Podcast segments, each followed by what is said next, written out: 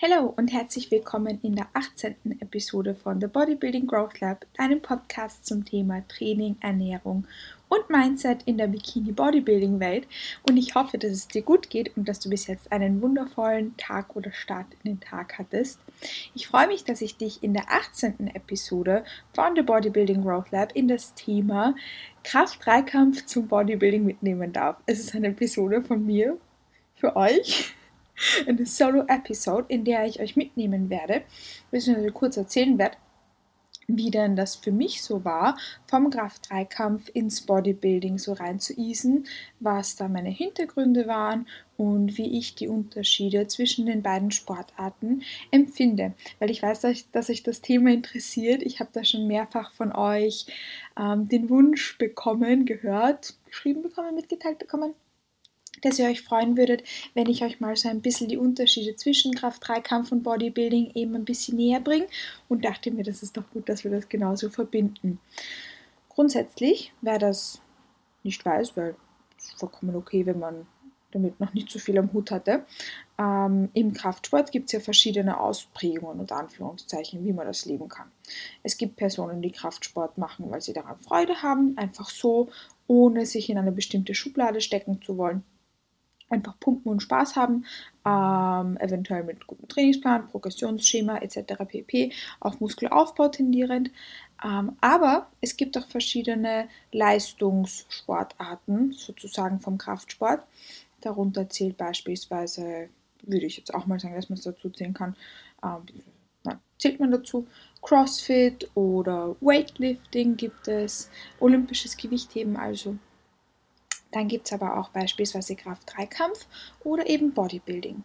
Das heißt, der Kraftsport ist da ja relativ weit gefächert und ich persönlich durfte in der Vergangenheit Erfahrungen mit dem Kraft-3-Kampf machen, mit dem einfach nur so pumpen und Spaß haben und jetzt bin ich ja ähm, NPC-Bikini-Athletin, also unter Anführungszeichen Bodybuilderin. Anführungszeichen kann man eigentlich weglassen, Bodybuilderin, Punkt. Ich persönlich habe mich schon 20 15 fürs Bodybuilding interessiert. Oder vielleicht ist es ja schon länger her. Ähm, Zumindest war damals eine ähm, NPC-Bikini-Athletin eine ganz, ganz große Motivation für mich, in meiner Anorexie wieder ein Gewicht zuzunehmen. Und ich wusste, hey, irgendwann mal willst du das auch machen.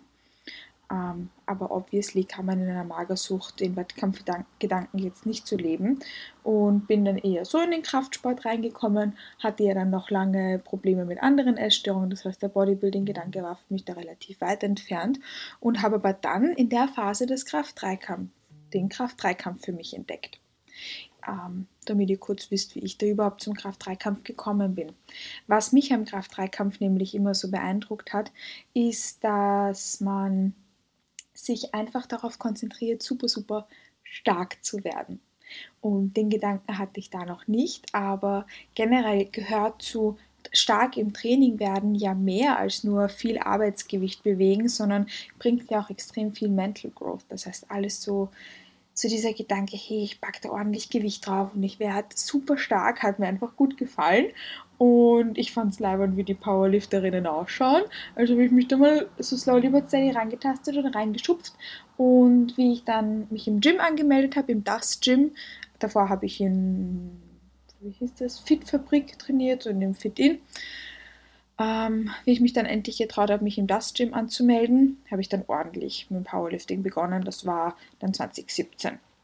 Hatte ich dann meinen ersten Powerlifting-Coach etc. Und so bin ich zum Kraft-3-Kampf gekommen. Ähm, Im Kraft-3-Kampf, das ist nämlich eventuell ein bisschen wichtig dazu zu sagen, ich habe ja jetzt gesagt, geht es darum, eigentlich, wenn man so sagen will, viel Arbeitsgewicht zu bewegen. Ähm, heruntergebrochen. Im Kraft-3-Kampf gibt es drei Übungen, nämlich Squat, Kniebeuge, Bench, Bankdrücken und Deadlift, Kreuzheben, dass man auf der Plattform, also beim Wett am Wettkampftag auf der Plattform, auf eine Wiederholung maximal viel Gewicht bewegt. Grundsätzlich gibt es am Wettkampftag bzw. im Wettkampfszenario dann pro Lift, also für Squat, jeweils Squat, Bench und Deadlift drei Versuche. Das heißt, insgesamt macht man, steht man neunmal auf der Plattform und bewegt neunmal ein Gewicht. Ähm, es gibt den Opener, dann gibt es den zweiten Versuch und den dritten Versuch pro ähm, Lift, also pro Squat, Bench und Deadlift. Grundsätzlich wählt man den ersten Versuch so, dass man ein, Arbeits dass man ein Gewicht bewältigt. Ich glaube, das habe ich jetzt eh gerade gesagt, auf nur eine Wiederholung, dass man auch im Training leicht bewegen kann, auf einen Single. Single bedeutet ja eine Wiederholung, ähm, wo man grundsätzlich im Training auch ähm, zwei Reps in Reserve haben sollte. Das heißt dann nicht ans direkte Muskelversagen geht, weil ähm, man sich von Versuch zu Versuch für den jeweiligen Lift immer nur nach oben steigern kann, aber nicht nach unten. Das heißt, sagen wir jetzt beispielsweise, ich mache meinen Opener, das ist der erste Versuch mit einer 100 Kilo Kniebeuge und die würde ich failen dann hätte ich Pech gehabt, weil ich könnte im Zweitversuch nur noch einmal die 100 Kilo probieren, aber ich darf nicht unter 100 Kilo gehen. Das ist insofern ein bisschen tricky, als dass der beste Versuch, also der, wo man das meiste Arbeitsgewicht bewältigt hat, pro Lift dann addiert wird. Das gibt dann eine Gesamtsumme, das Total, und die Person in der jeweiligen Gewichtsklasse mit dem höchsten Total gewinnt halt dann ähm, die Klasse sozusagen. Da gibt es dann noch andere Formen, die dahinter stecken, ähm, damit man andere Sieger, Siegerinnen sozusagen küren kann. Aber das ist jetzt mal so ganz grob heruntergebrochen, wie das funktioniert. Ähm, das heißt, es ist wichtig, dass man den Opener nicht zu schwer wählt und da nicht unter Anführungszeichen voll drauf geht, weil man sich danach nochmal steigern darf.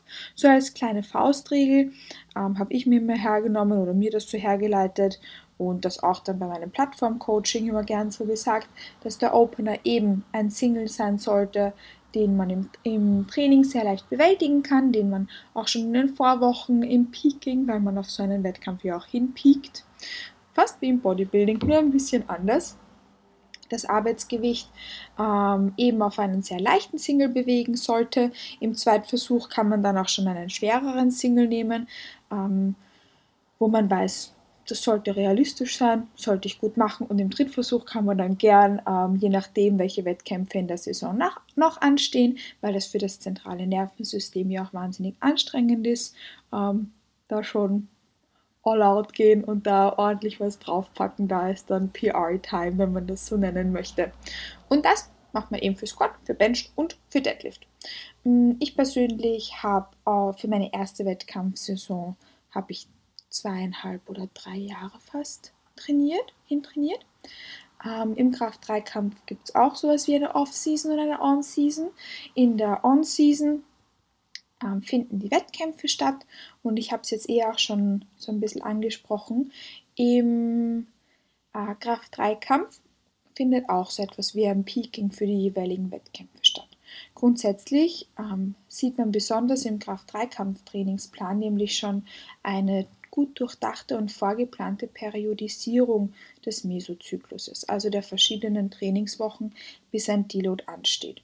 Im Kraft-3-Kampf, das ist ein ganz großer Unterschied zum Bodybuilding, macht man die Übungen Squat, Bench und Deadlift auch mehrfach pro Woche ähm, in, einer, in verschiedenen Ausführungen. Man hat beispielsweise ähm, seinen Competition Squat, also die Competition Kniebeuge, genauso wie man sie auf der Plattform auch abruft, weil es da verschiedene Punkte zu berücksichtigen gibt, dass man tief genug beugt etc., dass man nach Kommandos beugt, weil man auf der Plattform ähm, Kommandos bekommt, wie beispielsweise Squat und Drag, also dass der ähm, Richter, der Wettkampfrichter oder die Richterin ähm, einem die Signale gibt, dass man äh, wann man die Wiederholung ausführen darf und wann man das Arbeitsgewicht wieder ablegt, weil das wichtig ist. Wenn man das nicht macht, wäre der Lift ungültig. Also da gibt es so Regeln, dass der Lift auch als gültiger Lift gezählt wird. Und in dem Stil führt man circa Pi mal Daumen. Das kommt aber darauf an, ähm, was für einen Coach man hat und was da die eigenen Stärken und Schwächen sind, woran man arbeitet, in welcher Phase man sich befindet. Aber führt man Pi mal Daumen einmal die Competition Lift im Competition Style durch und zusätzlich dann noch häufiger ähm, pro Woche Abwandlungen vom Competition Lift, um den Competition Lift zu stärken, wie beispielsweise ähm, einen Post Squat oder einen Tempo Squat oder einen Safety Bar Squat. Je nachdem, was eben die eigenen Stärken und Schwächen sind und wie man da eben seinen Competition Lift da bestmöglich unterstützen möchte, dass man da eben maximal stark werden kann. Ähm, Das klingt jetzt vielleicht ein bisschen kompliziert, im Endeffekt, wenn man es selber macht, ist es das aber gar nicht, mm, sondern macht sehr, sehr viel Spaß. Ich persönlich habe ja auch ähm, Powerlifter und Powerlifterinnen gecoacht. Damit habe ich mit dem Coaching überhaupt begonnen, 2018, dass ich, ähm, Power, dass ich Powerlifter, Powerlifterinnen auf die Plattform gebracht habe. Ähm, aber Mittlerweile ähm, coache ich persönlich nur mehr Powerlifting Newbies, also nur mehr für die erste Saison, weil ich mich einfach selber nicht mehr so gut einfühlen kann. Und so diese Feinarbeit, weil je ausgereift ein Athlet, eine Athletin wird, umso mehr Feinarbeit wird dann die Powerlifting-Richtung auch benötigt. Ähm, da ich, verweise ich lieber an andere gute Coaches, ähm, weil ich, wie gesagt, eher so die Newbies noch auf die Plattform bringe. Ähm, und das macht mir auch noch wahnsinnig viel Spaß, weil Powerlifting ist einfach ein toller Sport. Hm, das heißt, overall habe ich jetzt eh ein bisschen zum Training etc. erklärt. Ich habe jetzt auch gesagt, im KDK, am Powerlifting, Kraft-3-Kampf wird auch oft aus KDK abgekürzt, Kraft-3-Kampf. Ähm, gibt es eben auch die Off-Season, das heißt, wenn gerade keine Wettkämpfe stattfinden, wo die Mainlift, Squat, Bench, Deadlift meistens ein bisschen zurückgeschraubt werden und man auch im höheren Wiederholungsbereich trainiert, weil besonders im Peaking, habe ich ja gesagt, ist das Training gut durchdacht, periodisiert, dass man am Wettkampftag wirklich die maximale Leistung abrufen kann. Und da trainiert man mit eher weniger Wiederholungen bei den Mainlifts, bei Squat, Bench, Deadlift. Und in der Off-Season gehen da die Wiederholungsbereiche auch ein bisschen höher. Man macht noch größere Abwandlungen von den Competition Lifts. Man macht die Competition Lifts meistens auch um einiges seltener.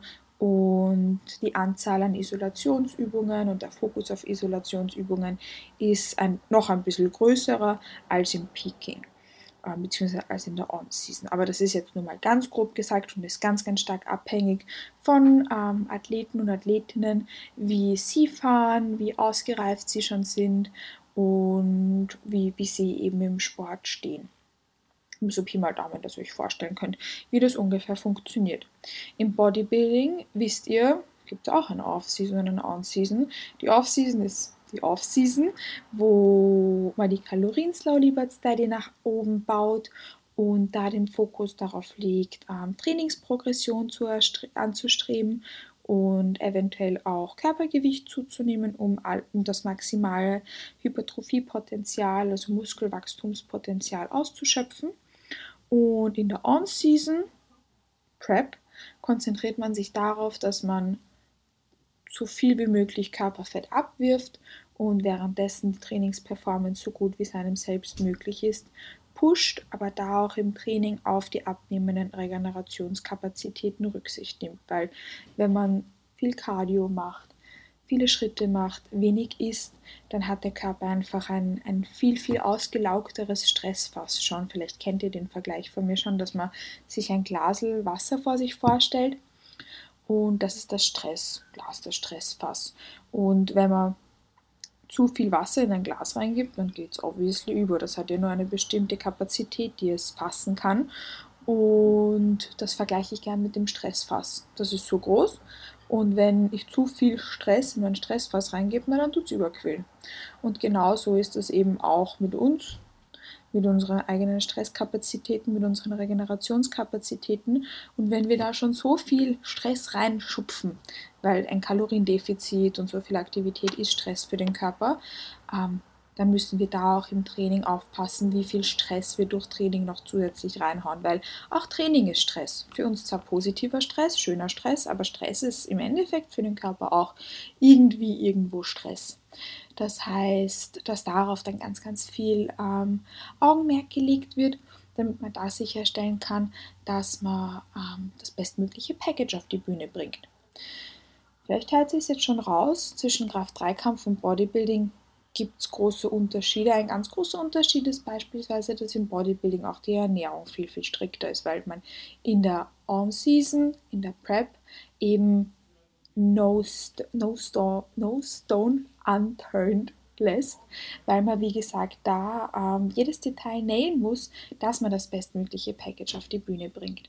Im Kraft-3-Kampf liegt der Fokus auf die Ernährung insofern, als dass man natürlich am bestmögliche Trainingsleistung bringen möchte und dafür muss man schließlich gut gefühlt sein. Das kennt ihr und wisst ihr alle von euren Trainings. You have to stay fueled, damit du da im Training Vollgas geben kannst. Und selbiges gilt auch für den Kraft-3-Kampf. Außerdem gibt es im Kraft-3-Kampf Gewichtsklassen, ähm, sowohl bei Männern als auch bei Frauen in ja, die Klassen verändern sich dauernd. Ich war damals in der unter 57er Klasse, die gibt es jetzt auch noch immer. Ähm, das heißt, man muss, also man wiegt sich am Wettkampftag ab äh, vor den dafür zuständigen Personen und muss da eben in der Gewichtsklasse sein. Das heißt, im Kraft-3-Kampf ist es insofern dann auch wichtig, dass man schaut, dass man ähm, nutrition-wise in seiner Gewichtsklasse bleibt. Und man kann äh, nicht maximal viel Gewicht bewegen, wenn man sich äh, nicht dementsprechend auch ernährt. Das heißt, auch da spielt die Ernährung eine große Rolle, aber muss beispielsweise Salz und Wasser abwiegen. Ähm, wie es im Bodybuilding Peaking passiert, sollte im Kraft-3-Kampf Peaking nicht passieren müssen. Manche Personen machen, um in ihrer Gewichtsklasse zu passen, im Kraft-3-Kampf einen Watercut, also dass sie da ähm, ein niedrigeres Körpergewicht durch Wasserverlust auf die Waage bringen, was aber nicht wirklich ähm, einer guten, einer guten ähm, Performance auf der Plattform zuspricht. Das heißt, grundsätzlich sollte man im KDK schauen, dass man eher in seiner Gewichtsklasse sich gut befindet, trainiert und sich da auch wohlfühlt und da ein Gewicht hat, in der man äh, auf dem man competet, ähm, dass der eigene Körper mag, dass man selbst mag, wo Wohlbefinden etc. eine good place sind, dass man sowas nicht machen muss. Ähm, also wir gehen mal davon aus, dass wir das nicht brauchen und können dann ganz grob sagen, dass im Bodybuilding die Nutrition-Komponente eine viel, viel strengere ist, ähm, besonders in der On-Season. Was nicht heißt, dass im Kraft-3-Kampf kein Augenmerk auf die Ernährung gelegt werden sollte, weil es sollte es immer, damit wir sicherstellen können, dass wir gut gefühlt sind und im Training Vollgas geben. Und im Kraft-3-Kampf geht es um Leistung genauso wie im Bodybuilding. Ähm, aber im Kraft-3-Kampf bringen wir es auch auf eine Plattform. Das heißt, da wollen wir das auch sicherstellen können. Ähm, Im Bodybuilding, wisst ihr, gibt es keine Übung, die man machen muss. Im Kraft-3-Kampf kommt man schwer darum, darum rum, dass man eine Kniebeuge, Bankdrücken und Kreuzheben macht. Im Bodybuilding ist das nicht so. Da wird der Trainingsplan so gestaltet, dass er zu den eigenen und individuellen Bedürfnissen und Stärken und Schwächen passt und ist nicht darauf ausgerichtet, dass man in irgendeiner bestimmten Bewegung maximal viel Gewicht bewegt. Grundsätzlich sind im Bodybuilding natürlich auch die Rep Ranges höher als im KDK Peaking, weil im KDK Peaking gibt es teilweise Singles und Doubles oder Triples. Ähm, auch höhere Wiederholungen, aber von einem Single sieht man in einem Bodybuilding-Trainingsplan, glaube ich, relativ wenig. Das heißt, auch das ist da ein großer Unterschied. Ähm, ich habe euch eher erklärt, wie das im KDK ausschaut mit den Mainlifts und den äh, Abwandlungen davon und den Isolationsübungen. Und im Bodybuilding gibt es kein, genau so schaut der Trainingsplan aus und diese Übungen sind fix enthalten, sondern sind angepasst darauf, welche Stärken und Schwächen ein Athlet oder eine Athletin hat, in welcher Klasse diese Person competen möchte ähm, wie oft sie pro Woche trainieren geht, was für, welches Equipment zur Verfügung steht etc. Es ist so, so unterschiedlich und da gibt es keine einzige Übung, die unbedingt enthalten sein muss. Das sind so ganz, ganz große Unterschiede zwischen den beiden Sportarten. Ich habe euch jetzt schon gesagt, ich persönlich war im KDK, ähm, wann das, wenn ich competed habe?